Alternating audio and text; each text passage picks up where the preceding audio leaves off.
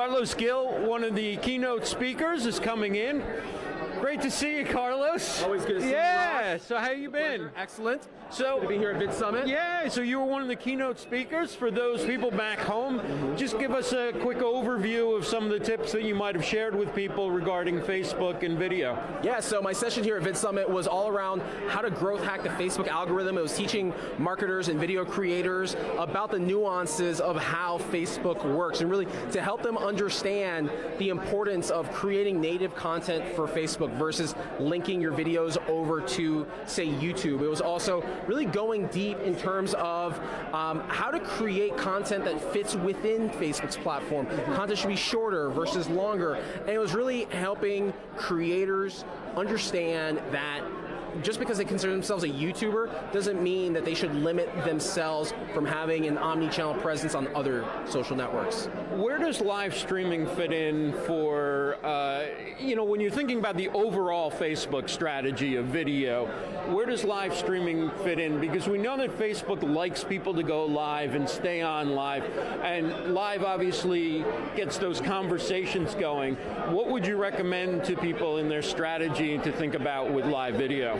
Live video should be, from my perspective, first of all, well thought out and planned and professionally produced. What we're doing here is you have lighting, you have audio, you have a camera, you have a whole setup. Most folks are doing this on the fly. They're not they're not thinking through it. Your content that you create, whether it's live or whether it's pre-recorded, is your product.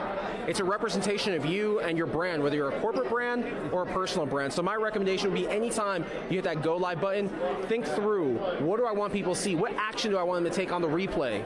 And ensure that you look your absolute best and you sound your best as well do you live stream like you've live streamed i think some of your your talks right? Um, when you do that is there anything different you do when you're giving a talk when you know it's being live streamed? I don't do a lot of live streams. I'll do stuff like this jump on with someone like yourself but in terms of me taking my phone and doing a live stream i, I really don't. I'll, uh, I'll broadcast content already recorded as live which i know is kind of like a cheat code. It's not in the moment in real time but you know ross i'm a I, I don't want to necessarily say perfectionist, but I'm an artist and a producer at the same time. So I like to really sit through and, and make sure that the content that others are going to see out there really positions my brand and myself in the best light. We're talking with Carlos Gil here at VidSummit Live in LA at the Westin LAX Hotel. Uh, the LiveU Solo lets you go live from the most bandwidth challenged environments, which include hotel conference areas where it's tough to get good Wi-Fi and tough to get good reception. You can find out more information by going to gosolo.tv, also livestreamdeals.com.